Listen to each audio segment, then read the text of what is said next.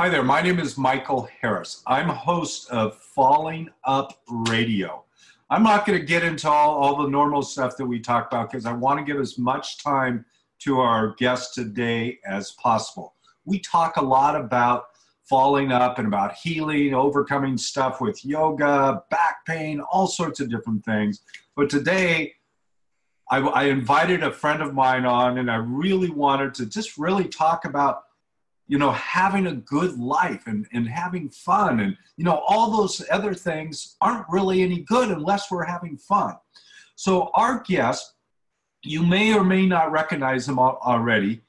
Uh, Thomas Bahler is a creative, and I'm going to read off a, a short list of some of the things that you may recognize him for. He worked with Michael Jackson. He wrote the song She's Out of My Life over 20 million YouTube videos, plus millions more that other artists have played as well. Tommy's worked with Frank Sinatra, Billy Joel, Karen Carpenter, Cher, Kenny Rogers, Elvis, Barbra Streisand, Smokey Robinson, David Cassidy, Harry Belafonte, Patti LaBelle, Willie Nelson, Cyndi Lauper, and the list goes on. And one person that we cannot forget, one of Tommy's um, most favorite brothers and friends, not literally brother, but brother, is Quincy Jones. Um, and I also wanted to mention I, I went on to allmusic.com and looked at Tommy's credits. They have 367 credits listed. This guy's really a legend producer, composer, director, vocal arrangements, trumpet, and so on like I said, he wrote "She's Out of My Life" as well as a number a number of other songs. Uh, was involved with "We Are the World," and hopefully we can take a little time to talk about that. So, Tommy, welcome. Glad you could be here today. Yeah. Um, yeah, I know you're a busy man, so I really appreciate um, you taking the, the time today to um, have a discussion with the listeners and telling them what it's like to have a kick ass life. Happy to do that. Yeah. First, I, I, would like to read a little bit out of your second book, What You Want Wants You. This is a fascinating book because I really like the way that you talk about creative, creativeness, connecting with the universe, and really doing what we love to do. And you, you're, you're such an example of that. So I'm going to read, like I said, seven or eight cents, something like that. So, why did I receive this idea? It came to me because I it picked me. Why? Because I had the passion to make this idea reality. That's why. I believe it had been waiting for me. Declaring what I wanted opened the gate. Permission was granted for this idea to move into my consciousness, and at first I did not understand it. Get permission from someone in power. Okay, this may be my favorite part. I'm excited to introduce you to one of the most fascinating phrases that I ever heard from my dad, one that immediately caused a bright light to shine in my mind. When this idea first comes to you, you may not understand it because if you did, it wouldn't be new. you remember writing that, Tommy? I remember hearing it. Yeah. From my dad. Yeah. Well, tell him tell them the story that came from because it's a fascinating story as a child about what happened. Well i don't remember this part of the book. I mean i remember the story but but uh, there were so many moments i had like this with my dad because my dad was a great father but he was also a mentor and that isn't necessarily a father's job but my dad felt it was his and his mother mentored him so uh, it's just this philosophy that's just sort of been passed down um, from generations, and that's why the book is called "What You Want Wants You." Yeah, that energy is attacked. Yeah. Well, I, I love this part of the book is when you were a child and it was talking about getting your Cushman Oh yeah, yeah, yeah, yeah. Oh, absolutely. No, I love that story. I'll be ha- a Cushman was a motor scooter that was very cool back in the 40s. They started building them in the 30s, and they built them through the 50s.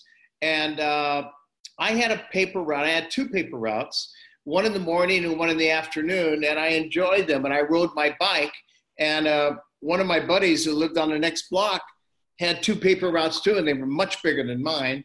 And he got a Cushman, and all of a sudden he was home like an hour and a half before, because I would miss dinner most of the nights. You know, my mom would leave dinner on the stove, and it wasn't like a hardship. It was just, you know, it was it was just what it was.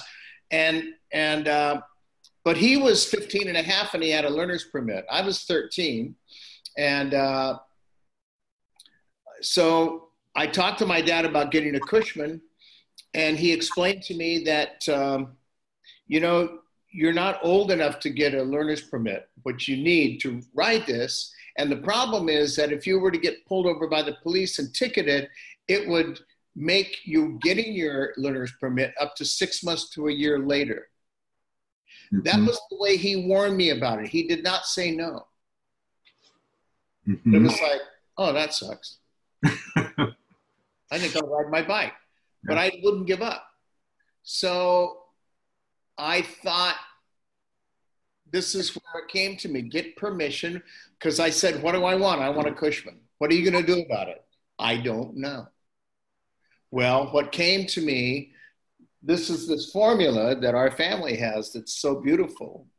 Um, you declare what you want, and then you're a good host to the ideas that come in. Because when you declare what you want, our way of looking at it is you open the doors to the universe. And and if you are worthy of this, and I'm not talking about being a good person, if it's going to good be good for the universe for you to get this the, the thing that you want, it'll do it for you. It'll make it'll it'll conspire to help you. Now it's all up to us. We can't turn there wait for it. Say, okay, I said I want it. Where's my Cushman? Yeah. But um, so I wanted a Cushman, and uh, what came to me was because when my dad talked about getting a ticket and all that stuff, it just so happened that my best friend Tucky, um, his father was the city manager. He's kind of, uh, you know, uh, he's not really a politician, but he's very connected with the city. So I went down and knocked on his door. He was so sweet. He came to the door. He says, Hey, Tommy, I'll get Tucky for you. And I said, Actually, Mr. Coop, I'd like to speak with you. And I told him my story of why I wanted, um, how, why I wanted a Cushman because I could serve my, my customers better because it would be easy for me to go porch porch of paper, uh, you know, and all of these things, and I could build my routes and everything. And anyway, he said, "Well, you know, and I said, I'm aware of the law and everything, but I've just mentioned it to you. I, uh, and he said, okay, here's, I can't remember the sergeant's name, but anyway, he says, here's Sergeant so and so's number. He's a desk sergeant at the police department. Call him, tell him I told you to call. I called him and told him I wanted, this is what I wanted to do. And he said, well, you know, Tommy, if, if you're delivering papers on your Cushman and you're obeying the law, I can't think of any of our officers that would pull you over. Mm. And I said, Oh my gosh, would you tell this to my dad? And he said, I'd be happy to. So I'm like, Dad, I'm going to follow the police department. Would you please talk to the sergeant? talk to the sergeant. And he goes, Yeah, yeah. Oh, that makes sense. Well, that's a good idea. He gets off the phone and he says, I have no idea how you did that. But you can get a Cushman. Wow. And I, I imagine you were pretty jazzed at the time. Well, I was thrilled. Yeah. I was thrilled. And the thing is, then I got to know the, the officers in our area, and I didn't have to ride, I didn't have to be delivering papers. Mm-hmm. They knew I was a good citizen. They're like, he's fine, he's fine. Now, that was a different time. You know, this was a different time than it is now. And so, yeah, that's just a great example of this philosophy that I learned as a child that, as far as we know, started with my grandmother. Of there are four points to it. You declare what you want. You're a good host to the ideas that come in. And your next statement is, I'm taking action. And when dad first told me about this, I said, So I say, I'm going to take action. He said, Son, listen to my words. I'm gonna is the future. I'm taking is the present. I love it. Yeah. And then the fourth, I said, okay, and you said there's four steps. He said, yeah, the fourth step is trust like a tea kettle.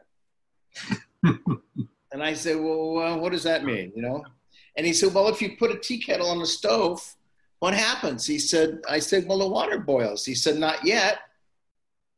You need a fire. And your fire is declaring what you want, being a good host, and declaring that you're taking action. That's your fire. Yeah. Now, once you got the fire under the tea kettle, are you going to stand there and wait for it to boil? Probably not. But your your awareness is heightened because you're going to wait for that for that sound. And he's and I said, "Does this work, Dad?" And he said, "It has never not worked for me as long as what I want serves others." Yeah. Wow, powerful. Now you you had already learned that even younger than that too. From well, I learned it actually at five. I mean, but I didn't understand. That's really when he went into the whole formula of it. Yeah, sure. yeah. yeah. five years old. I wanted. I had a flat on my back on my bike. Yeah. And wow. it's early on Sunday, Saturday morning. I probably woke my dad up, and he's actually he was such a cool guy because he liked to sleep in. But if he could see that either one of his boys was troubled, sleep was secondary. So anyway, I woke him up and I said, Dad, Dad. He said, What is it? And I said, uh, My bike has a flat. And he says, What do you want? And I thought I annoyed him. Mm-hmm. And by this time, he's out of bed. And, and I said, Oh, I'm sorry. And he gets down on his haunches. So he's looking at me straight in the eye. And he says, Son, listen to my words. What do you want? I said, I want my bike not to have a flat. And he said, Great. What are you going to do about it? I said, I don't know. And he said, If you did know, which was dad's code for use your talent, we all have a talent of perception. Yeah. We have eyes, we have ears. Yeah. Use those. So I looked at my, by this time we're down, um, we're out in the yard. I looked at the at the tire has fallen off the rim. And I said, I guess that tire needs to come off the rim. And he said, Great. How are you going to do that? I'm like, Oh, man. so now, again, I look at the wheel, which is held on to the fork by two nuts. And I said, I guess those nuts need to come off. And he says, Great, I'll get you a wrench. So dad was present. He didn't blow me off. He was totally there. My dad, in 45 years I had him on this planet, never answered a question, but he guided me to discovery. You see what happened? He said, How are you going to do that? So now I discover myself that I need to take the tire off. Then I discovered that I need to take the nuts off. He didn't tell me, well, you need to take those off. And I and I would be thinking, wait a minute, what order does this go in? You know, I mean, it's the whole thing because it's receptive listening to advice. Yeah. Discovering is this is mine. Yeah. This is mine, man. So he brings me a he brings a wrench and he goes, You're five, I'll loosen it. So he loosens the nuts and then he stands back, crosses his arms, and looks at me with a smile. And I start taking this thing apart. And and when I took the nuts off, I said, "Oh, Dad, there are all these things, these washers. I don't, how am I going to keep track of this?" And he said, "Well, son, you're too." He said, "May I make a suggestion?" That was always, I was raised on questions and suggestions. May I make a suggestion? I said, yes. He said, you're two, you're two feet from a wall. If I were doing this, I'd take the nuts off and put them next to the wall. Then I'd take the lock washers off and put them next to the nuts, but toward me. Then the flat washers next to the lock washers toward me. And all the parts that I take off, I would just keep putting them toward me. And then after we fixed the tire, Start with the parts closest to you, work your way back to the wall. Now, five year old, I understand this. I don't have to remember anything.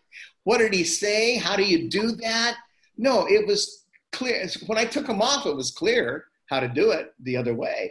It was just amazing, man. And what I loved is that he he this is the way I was raised by this man, and he would never answer a question, and um, and yet he guided me to discovery. And that's how I fell in love with Aesop because we owned a record store at the time. And Warner Brothers had come, I was three years old, so it's 1946. Well, Warner Brothers came out because there were 78 records. They play them on both sides, and they're, you know, they're about uh, about eight inches They had an eight inch and I think a 12 inch.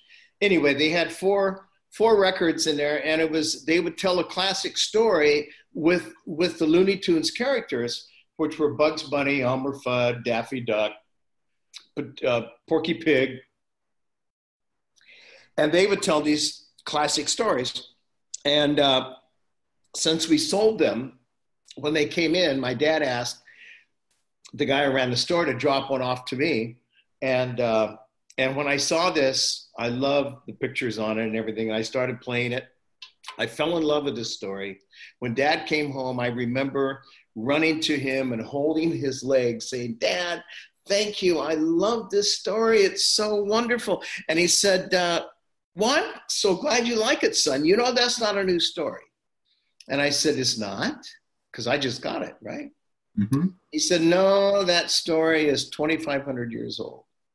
Well, the story was Bugs Bunny and the Tortoise, which is Looney Tunes version of The Hare and the Tortoise. Where did the hare and the tortoise come from? It came from Aesop, who was a Greek slave born in 620 BC and ended up as an ambassador to the most powerful king in the world.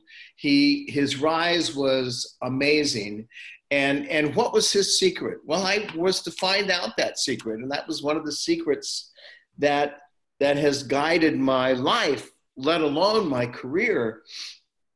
Um, he guided us. So, so anyway, he told me the story, and I said, "Dad, I love this story." Oh, and he said, "Oh, by the way, yeah, it's not a new story." And I said, "Is 2,500 years old? Bugs Bunny is at 2,500 years old." you know, said, I know that. Yes, you're right. But the story is, and he said, as a matter of fact, in the original story, the tortoise wins. Mm. I'm like, no way. Yeah, and how can that be? Yeah. Right. He said, you know what? I'm going to bring home a, a book of Aesop's fables because this is typical of him. So he brings home these stories, and for two years he's reading me these stories, and I love every one of them. And he must have told me each one. Go there's 347 of them, but anyway, he told me. There's no way. There's 347 stories. Yeah, fables. Yeah. Wow. Yeah. Now the thing is that Aesop did not write them all. Um, because I've studied him so much, I can tell the ones that he wrote. But what he did is he started a trend. This is what parables. This is before Christ, by the way. You know, mm-hmm. parables were stories in which, and so are fables and parables are different in certain ways, but they share this commonality. They guide us toward discovering the meaning the listener discovers the meaning of the story. So when I'm five years old, dad has told me this several times. I said, Dad, what does that mean? And he said, Well, son, if I were to say to you, you shouldn't lie because people won't believe you when you tell the truth, I can only imagine what would be going on in your mind. You would be thinking, I bet you might be thinking, oh my God, did I ever lie to dad? Why does dad think I'm a liar? and you're going to go completely off course because you've been attacked. When I say you shouldn't, that's an attack. Mm-hmm. You shouldn't lie. That was an attack on you. He said, but if I tell you a story about a little shepherd boy whose job it was to watch the sheep at night, he was all alone with the sheep and he's looking down on the village and everybody's partying and having a great time and he's up there and it's not that warm and he's all alone and he's lonely and he thinks oh my god i hate this. What do i do about it? What can i do about it? Well oh you know what? You know what it would get him out here? If i cried wolf. So he cries wolf and sure enough the whole village comes up to check out their sheep and now this kid feels vi- uh, he, he feels validated. He feels loved cared for. And while they're there, they're making sure everything. We're so we're so glad you're okay. By the way, where's the wolf? He said, "Well, well um, he uh, well when he saw you coming, he ran off." And they went, "Of course he did." So they believe him. Mm-hmm. Well, that was fine, but he kept doing it and kept doing it. You know how kids are: do it again, do it again. Pretty soon, they were like, "Oh, this is a ruse." So when the wolf did come, the people did not and he said to me, Son, what do you get from this story? And I said, If you lie, people won't believe you when you tell the truth. He said, Yes, but who discovered that? And I thought, I did. Yeah. I did. And that's when dad said, I have yet to forget anything I have discovered. I have forgotten at least half of what I've learned. Wow. And he and I talked about this subject throughout his life because the more the older we got the more sophisticated thinkers you know we would talk about it. he says well you think about it son it's a different energy you know it's feminine i mean uh, this isn't about sex but the feminine receives that's how she gives birth Mhm. right Yep. the male is is the is the doer so if you receive advice you're receiving when you're the doer and you discover something that's yours that is You, you never forget it. Absolutely. and by the way, this has nothing to do with men and women. I'm just talking about the feminine energy versus, you know, and and so that was the point. And uh, and I fell in love with Aesop when I was three years old. And as time went on, I just had a deeper and deeper understanding. And then he moved in with me. And uh, when I got to the point of being a composer, I wanted to. I love musicals. I wanted to write a musical and and uh, I was in a very good position to do that. And and the guys and the fellow who wanted me, to, you know, he suggested I write a musical. He said, "Do you have any ideas?" And I said, "Well, I think Aesop is a great subject." He said, "Oh my God, I think this is fabulous." To show his rise, because he was born, he was born as a slave without access. Now, slaves in in ancient times were not beat up and didn't walk around in chains. This is all, you know, unfortunately, you know, somebody's wild idea. They were owned and they were respected, but they didn't get paid and they couldn't leave, you know, so you are you are a servant, but and you're not being paid, but you're being fed, you have a place to live, and it depended on what kind of slave you were. If you're if you're a uh, if you're a field slave, you're treated differently. You know, if you're a house slave, you're one of the family. You know, and this is the way that Aesop grew up because his mother. Now, by the way, the whole story I'm telling you doesn't exist. This is the story that came to me. Talk about being a good host. Uh-huh. Anytime Aesop knocked on my door, I would bring it on, and I wrote it down. And so this is this is probably the greatest case of me declaring what I want and listening, being a good host, and taking action on that, and trusting. Mhm. And um, and I trust, I trust in my life. And what I found is that uh, I have to tell the truth about myself to myself. If I bullshit myself, I'm already started off on the right path Yeah. on the wrong path. Right. And it is yet to work out. Yeah. But when I admit this is what it is and then say what I want, somehow things work out. Yeah. Isn't that amazing how that happens?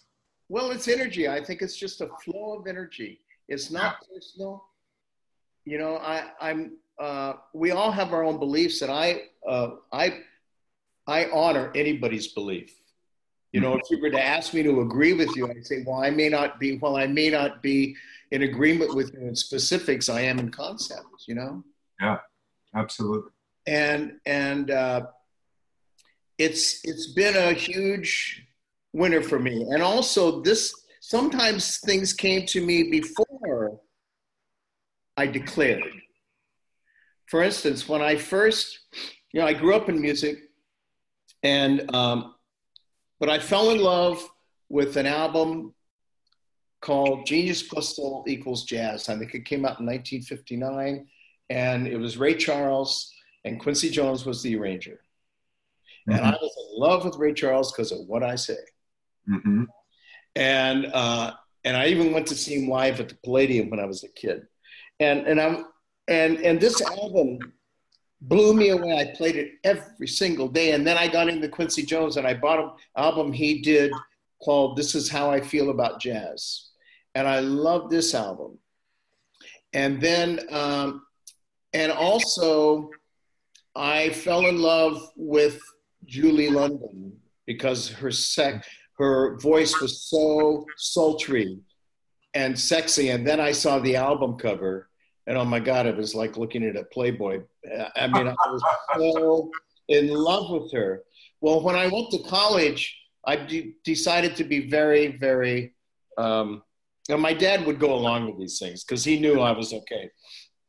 I, I wanted to be independent. I took an 18 foot house trailer that we had that we used for fishing, and I rented a spot close to my college. And, and I lived in a trailer park, and I lived in this thing. And I brought my record player, but I only had two records. I forgot to bring my records. And the two records I had was Julie is her name and Birth of a Band, which was another favorite of Quincy. So I played these two albums every night as I was going to sleep, depending upon my mood, because Quincy had a wider range because some of the things were killing it and some of the things were sexy and all these things. And then Julie's was just all sexy. And I would play these, and as I was going to sleep, Michael, I started to see, I saw myself, and this is not me thinking about it, okay? I'm just going to sleep, but, but I'm in that alpha state and I'm listening to their music. I saw myself working with Julia London. I saw her with me and me with her. And then I also saw me working with Quincy Jones. Now I'm 18 years old at the time, and they were pleasant thoughts, so why not entertain them? Sure. Well, six years later, Julie London called, and I worked with her. 11 years later, Quincy Jones called, and I've been working with him ever since 45 years. Wow. So, again, these are things that are internal in us and and to me, I just turned 75, and at my 71st birthday, I spent it with my son and his wife and and his and her and her parents, and we're all sitting around the breakfast table. And my son says to me, "Dad, you just turned 75. What are what are your words of wisdom today?" And it came to me immediately. I said, "Happiness is a choice." Yeah. So this was my choice. And, and this is also what I learned because I asked my dad, when ideas come to you, how do you know if they're good or not? He said, Well, your heart will tell you that. Yeah. Does it feel good? It is good. If it doesn't feel good, just let it go. Let go. You to, if you don't pay attention to it, it'll leave. Yeah. It's like women. I'm serious, man.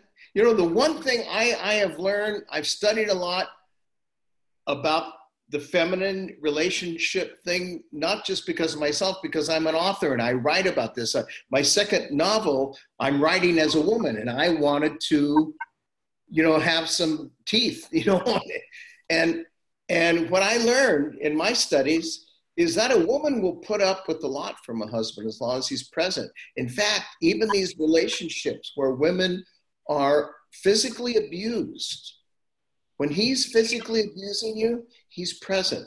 I'm not saying any of this is good and I'm not recommending it, yeah. but I'm afraid it's the truth. Yeah. And, but I don't care how wealthy you are, how nice you are, how thoughtful you are well if you're thoughtful you are present but if you can you can give a woman everything that she desires and if you're not present she's going to be hanging out with a gardener. She's going to be hanging out with somebody else who is present. Yeah.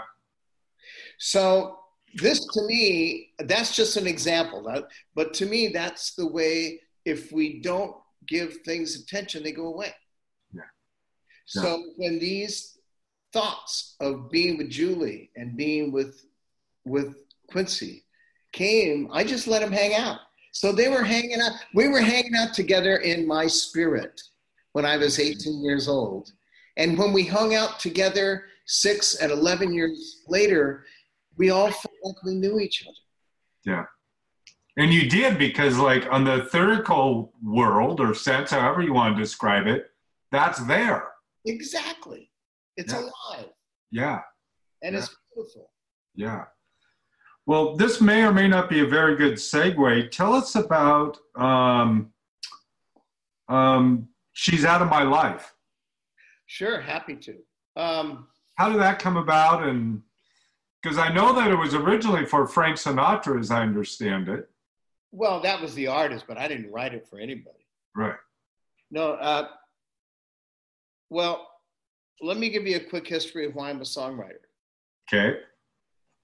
In fact, why I got into music. See, a lot, I know so many people in music industry that are so in love with music. That's their life. Music is not my life. hmm It's a huge part of it. But my life is about people. I love people. And and again, this came from something dad said. He said, "Son, we are all here to serve others. All of us. And I believe that we serve others the best from our passion. Because I have yet to meet someone who has a passion who isn't good about good at it. Look mm-hmm. at your passion for yoga. Look at what you've done, how it shaped your life, how you've shaped other people's life, how Mhm. it's grown into whole other areas. And it all started with that. Well, mine started with music because I enjoyed it. My dad, uh, my dad beguiled us with his playing, and that's why we liked it. And I also saw when he would take a breath because he's a great trumpet player, also a cellist. But when he and he closed his eyes when he played, and then he'd open them, and I would see rapture in them, and I went, I want some of that. Yeah. So when I was five, I said, Dad, I want to play trumpet. And he said, Great, great. He said, I hope you understand that with every opportunity comes an equal responsibility. I said, Okay, what does that mean? He said, Well, if you're going to play, I would expect you to practice every day, five days a week, just like you go to school.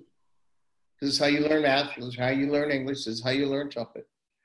And uh, and I said, well, how long will I do that?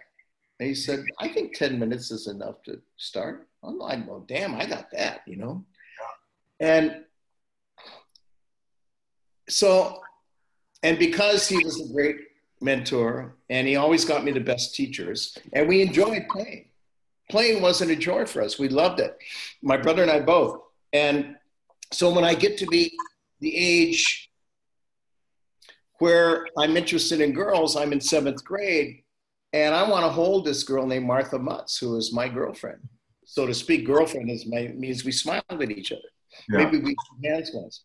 Yeah, I wanted to hold her. The only way I could hold her was on the dance floor in a slow song. and we had our very first school dance at, in seventh grade. And it, instead of being hold, held in the gym at school or something, this was held at a, at a community center, you know, with a real band and all this stuff. And, and the band that they chose was playing music my dad wouldn't dance to. Hmm. And so my friends go, Bahler, go tell them what we want. So I go up there and tell the guys, ask them, would you play so and so? Would you play so and so? And this guy says, we don't play that shit. So I'm disappointed. yeah. Again, when I pull on this formula, okay, what do you want? I want to hold Martha Mutz. What are you going to do about it? And I thought, well, this band's not going to play it, but I, but I can. So I, I just went up. I was 13, so I didn't, you know, ver- verbally, I was fine with my own, but the guy who managed the place had to be 25 or something, An old guy. Yeah. an old guy. I thought I better stand next to him before he died. So I didn't know what to do, but I thought, you know what? Here's what I can do. And this is what this formula helps me with. I'm going to go up and talk to him. No, you don't have the balls to do that. You're right, I don't. But I had the, but I have the gumption to stand next to him. Hmm. So I just stood next to him. And pretty soon he looked over at me and he says, Are you having a good time? And I said, Sir, I'm glad you asked me that question. Uh, no, I'm not having a good time, and neither are my friends. And he said, And why is that? I said, Do you see anybody on the dance floor? No, but they will. I don't think they will. Why? This music is not our music. And instead of bringing him a problem, I said, however, if on your next open date, I will provide you with a band that will play our music. It'll be the same size as this, and we'll do it the first gig pro bono. Hmm. So he goes, Let's go in the office. he looked up the date and he says, Can you make this Friday night? And I said, You got it. I walked out of there and I thought, Well, I don't have a band. I better put one together. and these are all reasonable things to do. But I knew people. So I called my buddies and I had, a, first of all, I made a set list of all the songs that I knew my buddy, because we all loved them, right? We're the same age. I call my buddies and, and, uh, and I say, uh, can you play? Of course we can play these songs. Okay, well, here's your set list. They came over my house and picked it up. Friday night, everybody was on the dance floor. They couldn't get him out of the place. And the guy comes up to me, he says, You got a gig every Friday night. Well, wow. Wednesday, I get a call from Crozier Junior High saying, Hey, we hear you have a great band. Can you play for us on Friday night? And I said, No, but I'll get you one. So pretty soon I had two bands. In six months, I had four bands. Now, people think that I'm the music maven. But if you think about it, what was my story about? Connecting Connecting, yeah. Getting what we wanted. All I wanted to do was to hold my girl. But I had a talent and connections, and I used that to get what I wanted. And I guess the question is, did you get to hold Martha Mutt's hand? Oh, baby. We were making out by the end of the night. Nice. Oh, yeah. Oh, yeah. She was cute too.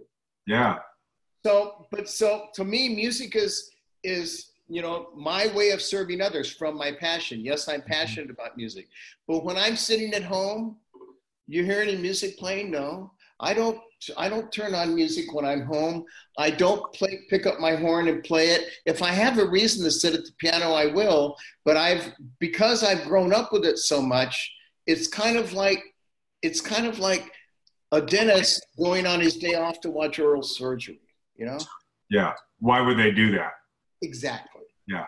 So, but it's going on in my head. It's all it's in me constantly. Yeah. And that's one of the reasons I don't play music at home because it's going on in my head. Yeah. So uh, I hope that's helpful to your listeners. Absolutely.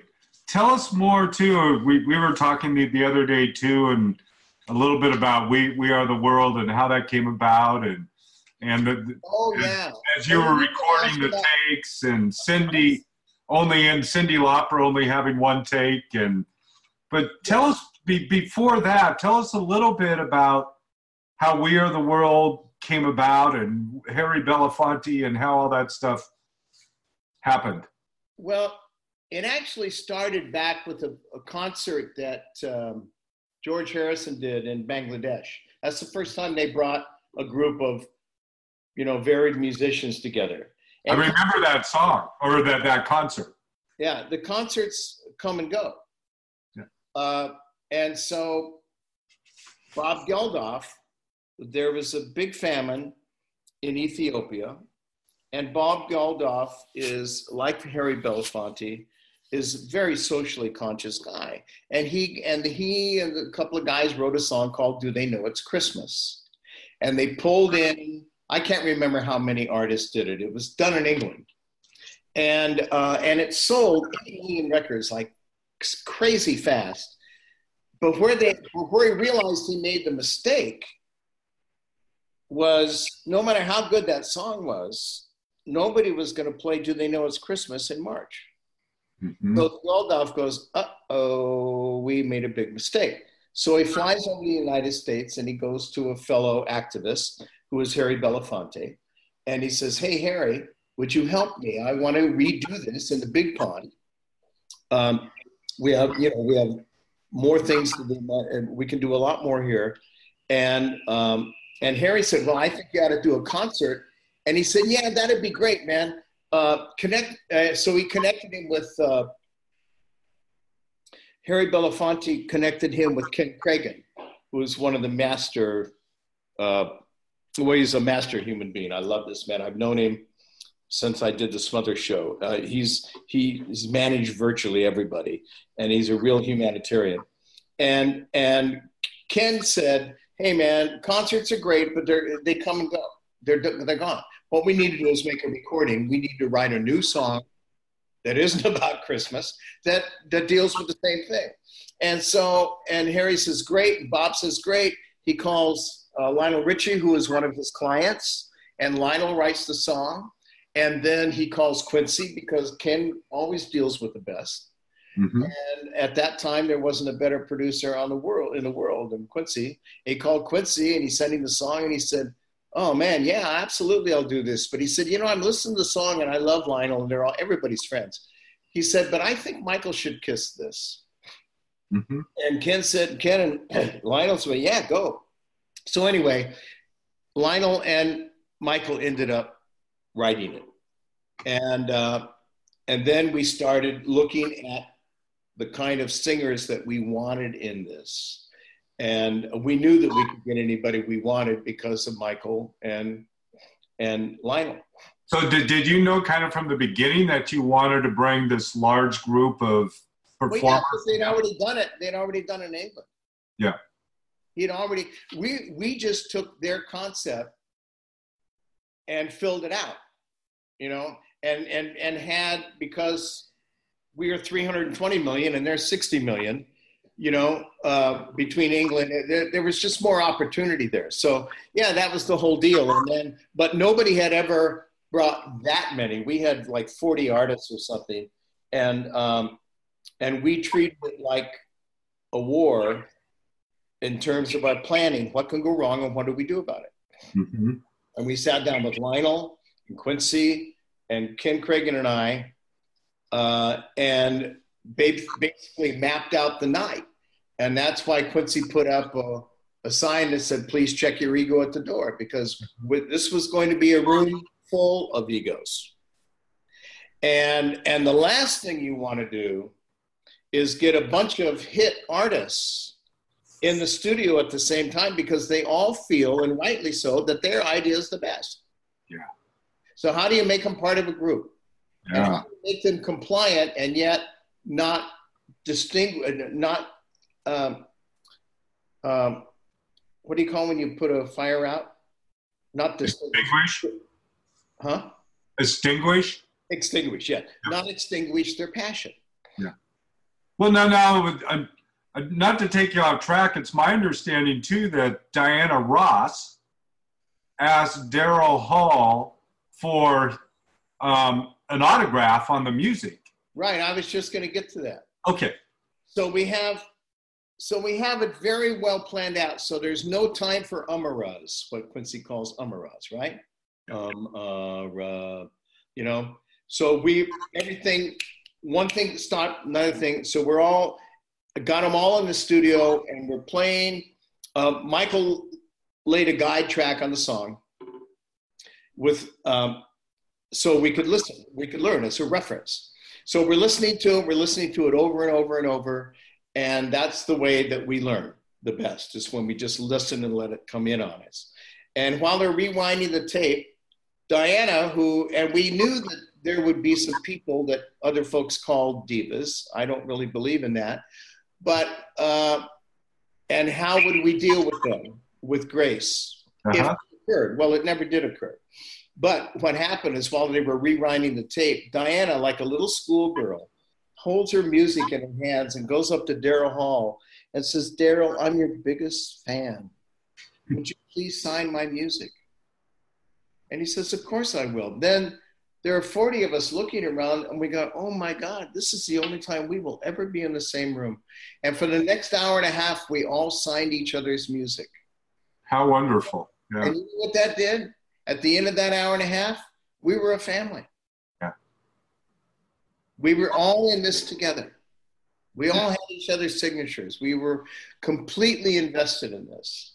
Mm. And, and so we recorded the, the chorus first and uh, and that went on for a few hours, uh, and and it was all enjoyable and it was all wonderful, and uh, and then we excused everybody else and we stayed with the soloist and we had them in a U shape. And, and uh, that was basically my department. Quincy said, look, my feeling is Lionel's the first one to write this, so he should sing the first line. Hmm. Michael came along and wrote the other part with him. He should sing the first chorus. And because Michael and Diana are so closely related. She, Michael used to live with Diana when he first moved to LA back when he was a kid. Uh, she was almost like an auntie to him. Then uh, uh, have Diana join him on the second part of the chorus, and the rest is yours. So it was like arranging in heaven. Yeah. Yeah. Now you had mostly all singers, but like Dan Aykroyd was on there too, which yeah, but Dan sings. Singer, he didn't sing a solo. He was in the chorus. He was in the chorus. Yeah. I could put you in the chorus. It'd be fine. The thing about choruses is that you don't want a bunch of good singers in choruses. You, what happens in a chorus is that you become a molecule, you know, in a mm-hmm. larger group, yeah. and and it's wonderful and it's it's joyous and yeah, it was no problem. But we wouldn't give Dan a uh, we wouldn't give Dan a solo. Yeah. Yeah. You know? So, so what came out of We Are the World? Is it still playing out there? Did it serve what you wanted to? Well, because of Ken Kragen running this thing, and also my favorite attorney, uh, Jay Cooper, who handled all the legal side. Uh, Ken, Ken is great with people. So as we recorded this, nobody paid for anything. Nobody was paid for anything. They gave us the studio. Everybody worked pro bono. Um, Michael and Lionel have never taken a cent from this song. Wow. It's all going to USA for Africa, which was the organization that was built. And um, and along the line, and and the night that we shot it, you know, it was all covered by video. I can't tell you how many video people we had there everybody worked pro bono because uh, Ken's thing was, look, we're all working for free. Don't you dare make a nickel, man. Because yeah. we're all doing this for the same reason. So yeah. that no no one argued with that. Uh, the record was good and and well received, and it, we made sixty three million dollars. Wow! One record. Wow. Now, Ken turned that into $120 million worth of product medicine, food, clothes, clothes. Again, because he goes to all the vendors and invites them to be part of this. But of course, no one's going to make any money. You may cover costs. Yeah. So that turned it into 120 million. And the beautiful thing about it for me is that at this time, you know, people have been, you know, it was United Way, Red Cross, all of these things, they raise money so often at this time in a in in these because these nations in Africa were pretty much regimes, mm-hmm. and and uh, way too often the goods would be loaded off the ship onto the dock and as that ship pulled out, another ship pulled in and they were loaded back on the ship because the guys who ran the country had sold it. Mm. So, how were we going to avoid that? And Ken felt the best thing is to have cameras rolling everywhere and the notoriety, the fact that we covered the earth with our, I mean, there was no one on earth except for maybe if you were in the jungle someplace with no communication would you not know somebody in this band you know somebody in this group? So we had such notoriety that when the deliver and, and they were being taped as they delivered the goods everything that we did got to where it was going. So to me talk about serving others. Yeah. So kind of like the local politicians couldn't do anything about it. Exactly. And they could probably say, look how good that we are because this happened. Well, of course, it became a feather in their cap, too. Yeah, absolutely. Is, is it still generating revenues or is it? Still, I talked to Ken a couple weeks ago, and the company's still going. Um, they uh, they still pull in about a quarter of a million a year. Wow, that's a lot. And all of that still goes out. I mean, it's not. There's not. Uh, you know, uh, there is no bottom line. Yeah. yeah. Comes in and goes out. Yeah. So yeah, it's something to be, especially because that was 1985. What's that? 35 years ago. Yeah. Um, and and if it's you know it made 120 million the first year, but you you figured uh, uh, even on a sliding scale, it's been an incredible journey and something that every one of us that we're involved with are proud of. Yeah. To be a part, and this goes back to serving others. We're all here to serve others. Yeah, how wonderful. And I found you know, we're all human beings. I've done things where I was serving myself and they never worked out. Mm-hmm. When I'm serving others and not thinking about myself, I get showered with stuff, man. Yeah. Isn't it amazing how that works? It is. It's energy. And the thing is that um, we, in my opinion, we tend to live in a mindful world instead of a spiritual world. And I'm not talking about spiritual, like, you know, saying things or whatever people do. But yeah. just, we know what it's like to be in our spirit world. Yeah. And it doesn't rule us because it's feminine. Yeah. Feminine rule, their power is not in masculine power, like you will do this, you will that. No, no, no, no. They get us, actually, they guide us to discovery. Yay, women. Yeah. The feminine. Yeah. Give birth. Yeah. I have seven grandchildren now. Wow. Yeah, man. And are they in your area or do you have to travel to see them? I have to travel. My children have trifurcated this nation. I have a daughter. I'm going to start on the West Coast. I have a daughter in Spokane. I have a daughter in Fort Worth area and I have a son in Alexandria, Virginia. It's just like a big V. A V. Yep. And uh, for the last year, I have hung out with all of them a great deal. And I've just settled back in LA. I'm in Playa Vista now because I've got a number of of, uh, of projects that I'm doing here, and one of them I'm very excited about too because it's for a company called an organization called Teen Cancer America and it was started by uh, by Roger Daltrey and Pete Townshend at the Who.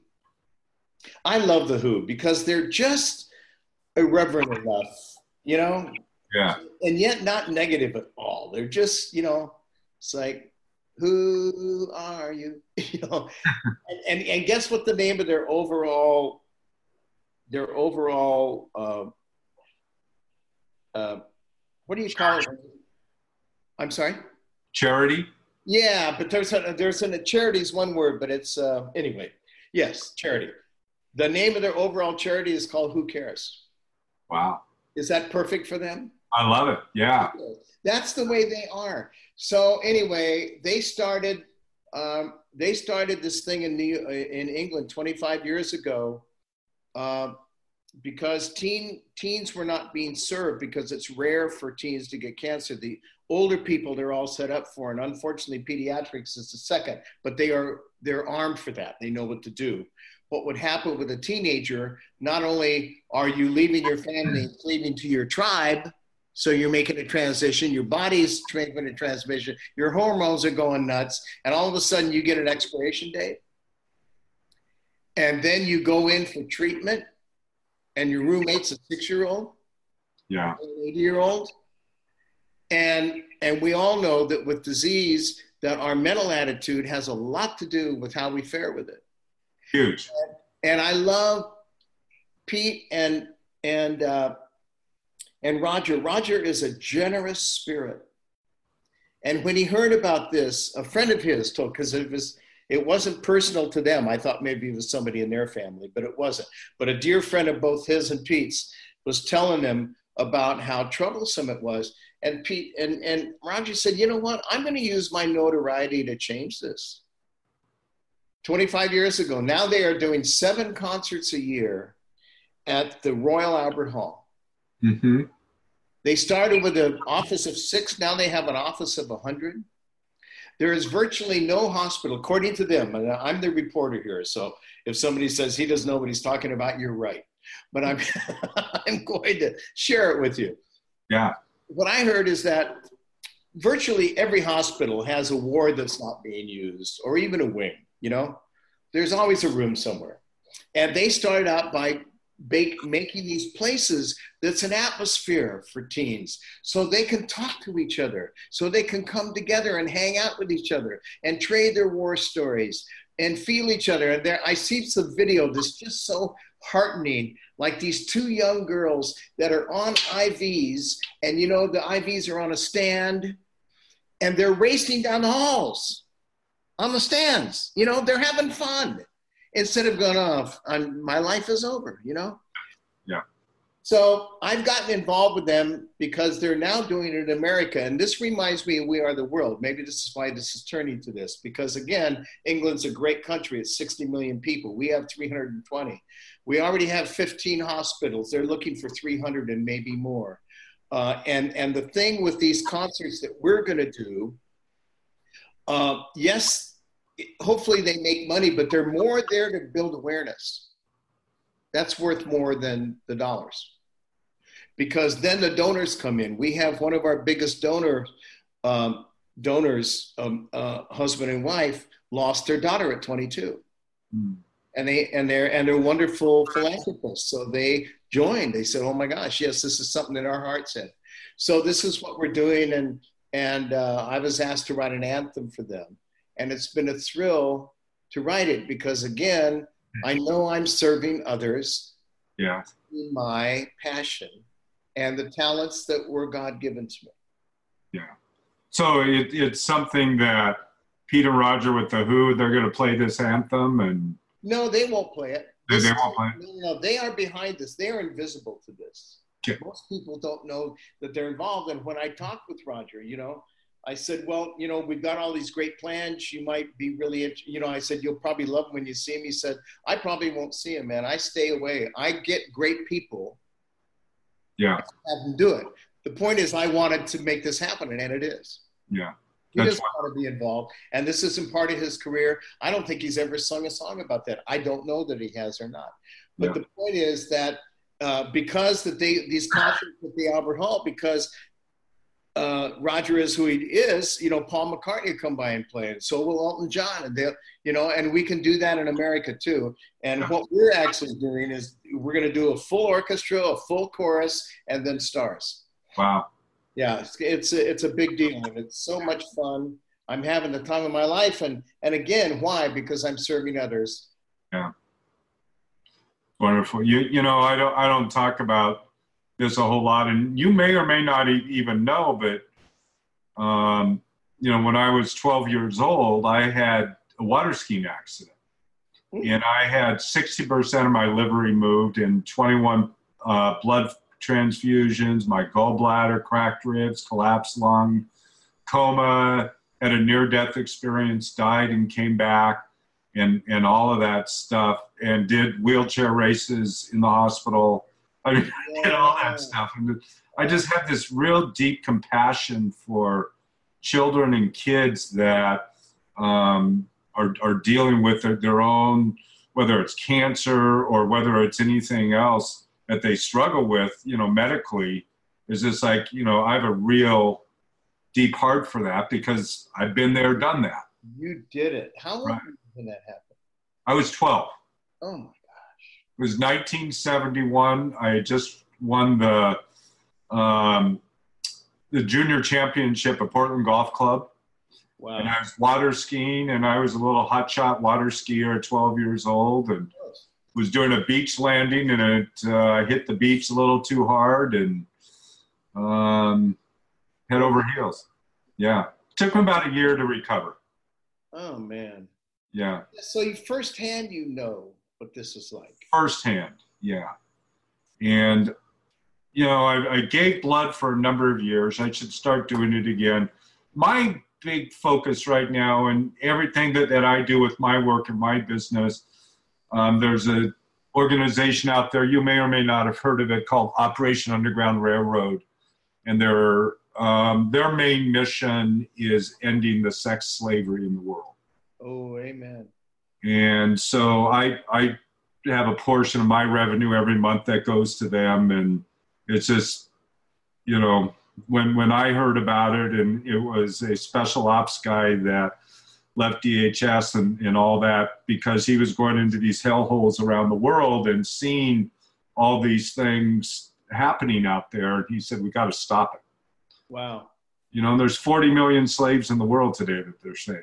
You know, there's more slaves, they say, in the United States right now than during the Civil War. Oh my God. And even where where, where I live, the All sex slaves? sex slaves. And that the corridor through here, Highway 97, is supposed to be a huge corridor as well for a lot of that activity. Oh man. And it, it's just, it's, it's disgusting, really. It is disgusting. It's the worst part of humanity. Yeah, yeah. And I, I do believe, and I, I really, I mean, we are the world and Teen Cancer America and all these things. It's so important that we find something to help with. Yeah. And you know, I'm a big fan of Tony Robbins. Yeah. And I went through his Mastery University. hmm And uh, it was like paying for college. It was not cheap, but you know what? What a bargain it was. Uh, and, and, and you know, he said, and I've done probably a dozen UPWs, you know, Unleash the Power Within, his weekend thing, you know. Yep. Uh, he really spoke to my soul and obviously a lot of others. And, and, but I loved what he said when we were going through this university. There is in three different six day immersions over two years. And, um, and he said, you know what? If you walk away with one thing, Yeah. and what I walked away with was what he calls six human needs. Yeah. And they came to him in the shower, Mm-hmm. you know? Yeah. This is when Yeah. my things come to me is uh, driving down the freeway, doing this, doing, uh, you know what I mean? And, and I think it is all of us because there's a part of our consciousness that is in that is busy, and it gives kind of our free. It's like mom isn't home, the kids get out to play, you know. Yeah. And uh, his six needs are certainty. We all need to know that the sun is coming up tomorrow. Yeah. Second is uncertainty. Because as much as we need certainty, certainty is boring. Uncertainty is the spice of life. Yeah. It's the flow. Yes. And then the third is significance. We all want to feel significant. And if we don't, we feel terrible. And that's what I can imagine these sex slaves feel like that, you know, regardless of gender. You, know, you lose your significance. And, and I loved his example. He said, you know, significance. How do you gain significance? He said, well, it can be gained a lot of ways. And, and I break that down into what is obtainable and what is sustainable. He said, if you're walking down the street and some guy comes up to you with a 45 and points it at your stomach, he is significant. hmm But is that sustainable? Mm. No. So Yeah. that's a different kind of significance, but it's significant. Number four is love and connection. And we all need that. The, and this is what he talked about six human needs. He said, these aren't things that we want, that we strive for. These are things we cannot live without.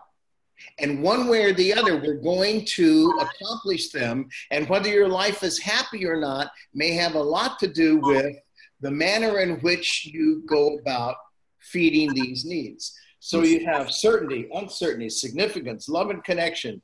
Five is, um,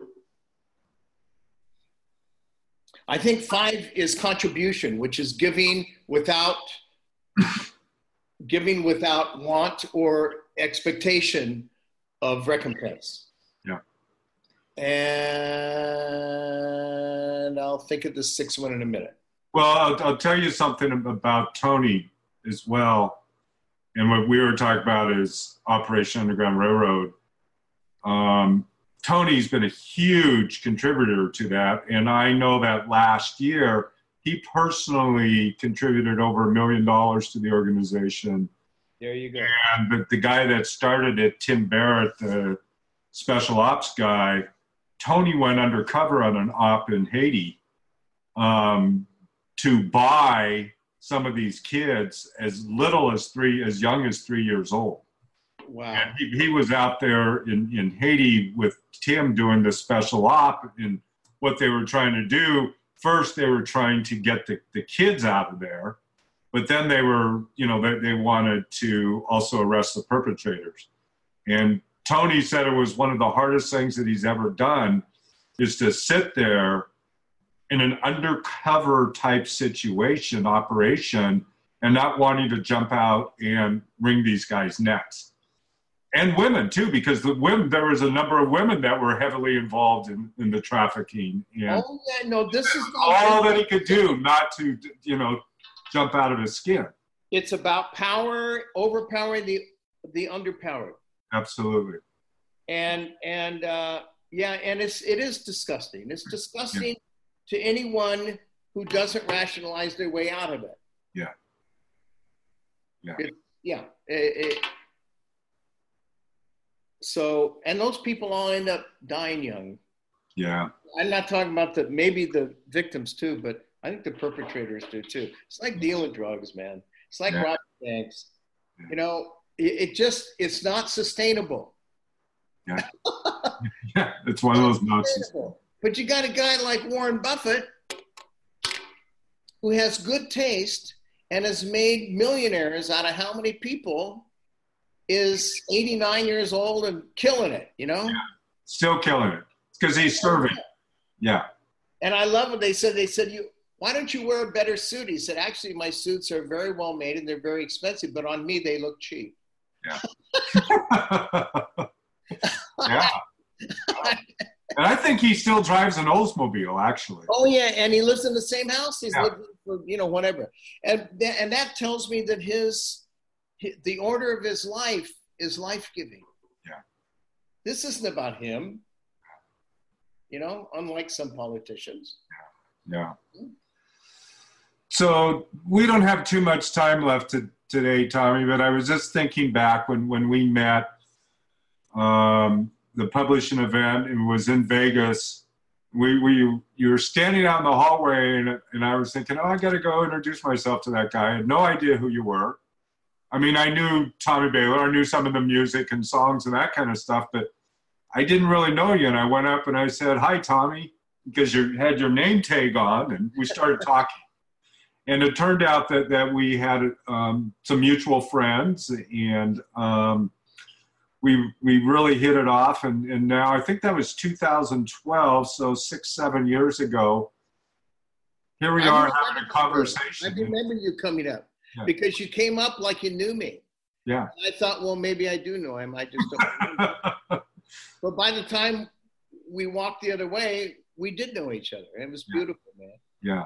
And those are energies coming together. See, that's what I'm talking about. Yeah. Yeah. Yeah. And, and it's just like you're, you're, you're You can't prove an energy. Yeah. Right there. Anything is possible. Yeah. Right? Yep. Yeah. And you know, I, I, get to see you a couple times a year, and it's just every time you're you're around, it's just like it's a real pleasure to, you know, hang out, have dinner, lunch, whatever it is that we're doing. And well, uh, thank uh, you, man. And the same thing with you. I've always enjoyed seeing you. You're a bright light. Yeah, thank you. Yeah. So, um, if we didn't need, if, if I didn't need to go on to the next thing, I wouldn't be wrapping this up, Tommy. We could go on all day. I, I know you're such a magnificent storyteller and you've got so many great stories. I mean, we didn't talk about Radio City Music Hall, Siegfried and Roy, you doing yoga. I mean, there's so many different things that, that uh, we could talk about. So, but maybe another time. You know? Absolutely. Sounds good to me. Yeah. So, uh, I believe in what you're doing, Michael. Yeah. Thank you. So, regardless of whether you're you're listening to the audio podcast or you're watching this the video, I would really invite you to uh, check out these books that Tommy has written. again, first of all, anything is possible. Uh, you told a story about that earlier, and what you want wants you. I've been diving back into this again. I've, I've read it before, and I'm diving back in. It's just like, oh my God, that sentence wasn't there before, Tommy. you magically added it back in. You yeah. know that pleases me more than anything else with people that have read that have read um, "What You Want Wants You." It it becomes kind of one of one of those books that you can just open any page and you might get a little gem out of it. Yeah. Uh, there's a friend of mine who was the president of USC, the best president we ever had, Steven Sample, wrote another book that I recommend, and it's called The Contrarian's Guide to Leadership. And I have that book by my bed, and every now and then I just open it up to a page, and it, it's exactly what I need to hear that day. Yeah. yeah. Cool? Yeah, yeah, because yeah, again, anything is possible is is not a linear book. It's just about different subjects and things of that nature. While uh, and I want to say about anything is possible is that um, my, I have a new agent. He said that's the worst title ever put on a book. Doesn't tell you anything, and I happen to agree with him. But anyway, uh, anything is possible is the life story of Aesop that came to me. Yeah. So it's his life story. It's just that flow. So, well, you, your your your gift, Tommy, and again, I look forward to um, seeing you soon. And you know, I hope I hope a visit is in order.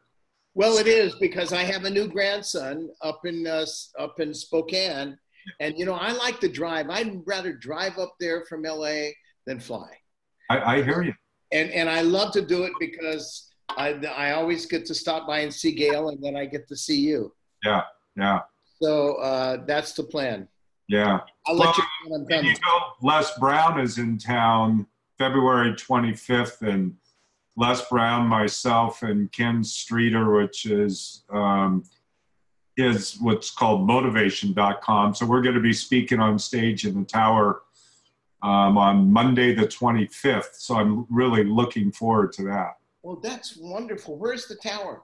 It's downtown, here, in, downtown Bend. Oh, and oh, Bend. I love Bend. That's right. You live in Bend, don't you? Yeah, yeah. Yeah, because Redmond's a different. I mean, it's Redmond's a great town, but it's not Bend. Yeah, yeah. no, it's not. No, totally different. Yeah, yeah, yeah. yeah well, yeah. that's great, man. Well, uh, I'll I'll let you know. I I I'm going to be in the studio because we're actually making a, a, reference recording of this uh, anthem that I've written. Wonderful. So it may be March, but I'll let you know when I'm coming. Yeah, absolutely. Well, hold hold on till we get to the other side again anything is possible. What you want wants you, and um, get the book. See whether it does something for you. It and I'm on Facebook under Thomas Bahler, B A H L E R. Awesome. Okay. Thanks, Tommy. Thanks, man.